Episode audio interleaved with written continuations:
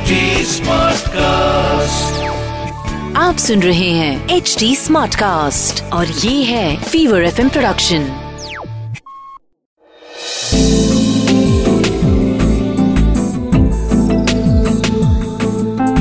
एक अधूरी कहानी। एक अधूरी कहानी कहानी वाला देव के साथ। सुबह सवेरे का वक्त था। अनिल को देर से उठने की आदत थी, लेकिन आज बड़ी बेचैनी सी हो रही थी। और बेचैनी में ही नींद टूटी तो पाया कि वो पसीने से बिल्कुल तर था। कूलर तो फुल ठंडा कर रहा था, लेकिन पता नहीं इतना पसीना क्यों आ रहा था अनिल को। अनिल उठा तो इतना पसीना बहने से प्यास भी बहुत लगी थी। अनिल ने उठते ही भरी हुई सुराही आधी कर डाली पानी पी पी कर। फिर गमछे से पसीना पोंछा और उठकर बाथरूम में घुसा तो शीशे में किसी को देखते ही चक्कर खाकर गिर पड़ा। ये कैसे हो सकता है? पूरे का पूरा चेहरा बदल गया, शरीर बदल गया। ऐसा ऐसा कैसे हो सकता था? अनिल लखनऊ में सरकारी टीवी स्टेशन में काम करता था। वहीं किराए पर एक छोटा कमरा लेकर रहता था और गाँव था उसका सलीमपुर। गोरखपुर के पास छोटा सा लहलहाते खेतों से भरा हुआ एक गाँव। बोलता बहुत अच्छा था और बिल्कुल साफ़ बोलता था। गाँव में सिर्फ़ उसके पड़ोसियों के पास टीवी था। वो भी रंगीन।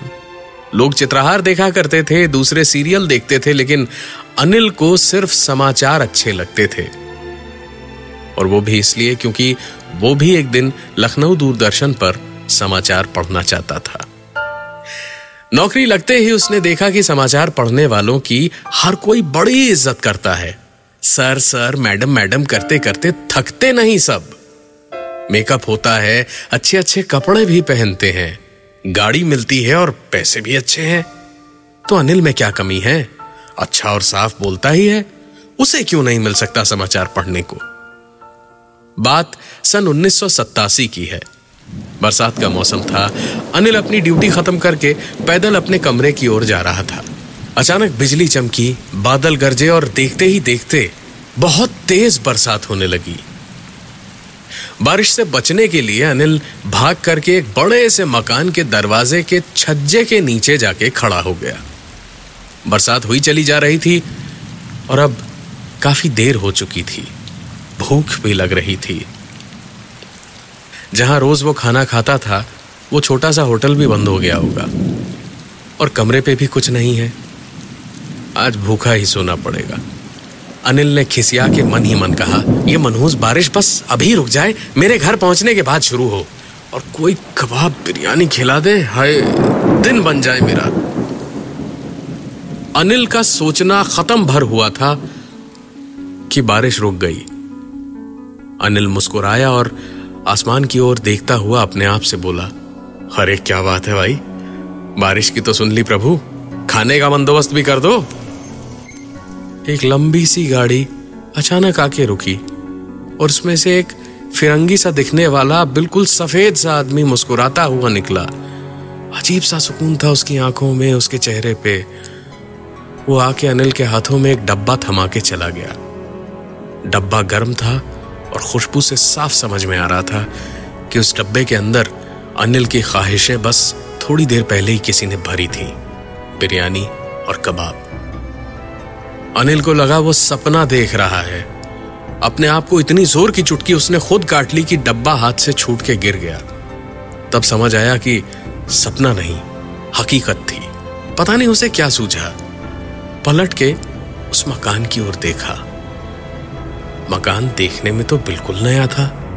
लगभग चमक रहा था, लेकिन जिस छज्जे के नीचे अनिल खड़ा था, वहीं एक छोटी सी तख्ती या प्लेट लगी हुई थी और उस पर लिखा था 1722 से आज तक ख्वाहिशें पूरी यहीं होती हैं।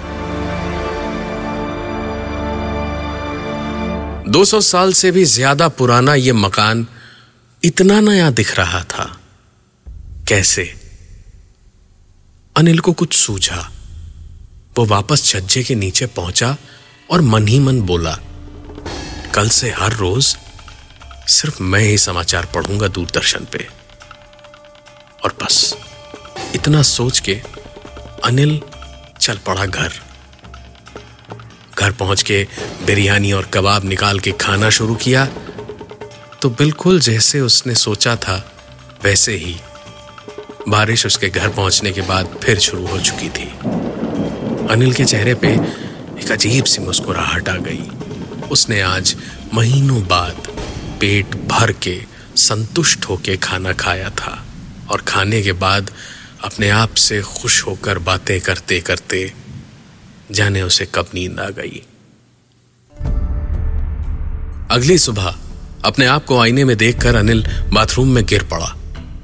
उसका चेहरा बदल चुका था, शरीर बदल चुका था वो अनिल नहीं, रोमिल बन चुका था। समाचार पढ़ने में जिनके बराबर खड़े हो सके ऐसे देश भर में सिर्फ़ दो तीन दिल्ली दूरदर्शन वाले ही थे। और आज उनकी ड्यूटी भी थी समाचार पढ़ने की। अनिल को समझ नहीं आ रहा था कि वो खुश हो या दुखी। वो तो अनिल था। उसकी ज़िंदगी, उसका परिवार कोई पहचानेगा नहीं उसे। और वो बताए तो कोई मानेगा नहीं। लेकिन सपना भी तो पूरा हो रहा था उसका। उसने फ़िलहाल सपना पूरा करने पे ध्यान देना ही बेहतर समझा। नहा धोकर टीवी स्टेशन पहुँचा तो उसे कोट पैंट पहना के मेकअप करवा दिया गया और कागज़ पकड़ा दिए गए। दिन भर अनिल छुपता छुपाता फिर रहा था।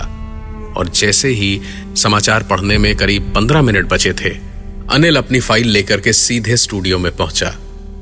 और आज अपना सपना पूरा किया उसने। समाचार पढ़े टीवी पर। खुशी के मारे वो पागल हुआ जा रहा था। लेकिन अनिल समाचार पढ़ के स्टूडियो से बाहर निकला तो देखा सामने इंस्पेक्टर शर्मा खड़े थे। आकर बोले अमा यार, तुम घर पे बिना किसी को कुछ बोले कहाँ गायब हो गए थे यार? पता है सब कितने परेशान है। रात को तुम्हारे घर में चोर घुस आया था।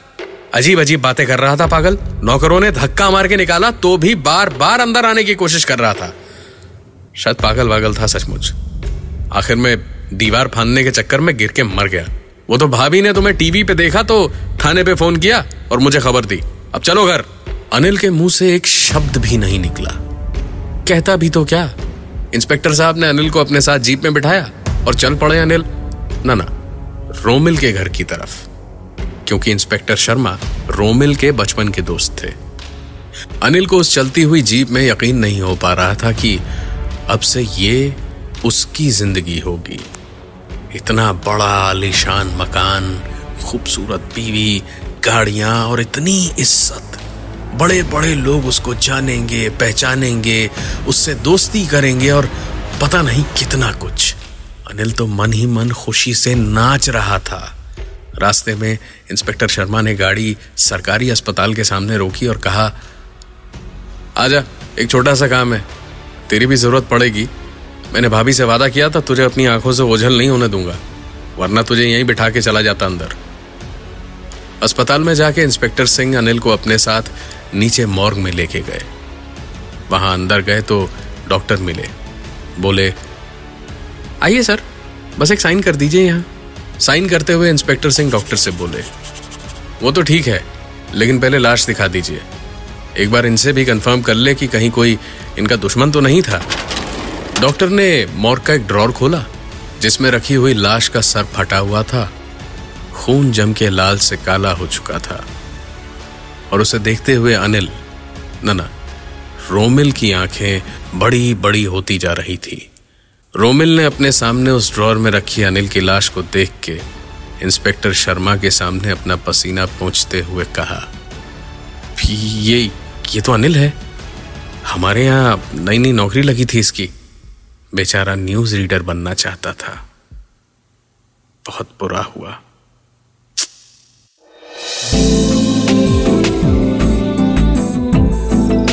आप सुन रहे थे एक अधूरी कहानी। कहानी वाला देव के साथ प्रेजेंटेड बाय फीवर नेटवर्क आप सुन रहे हैं एच डी स्मार्ट कास्ट और ये था Fever FM production H smart cast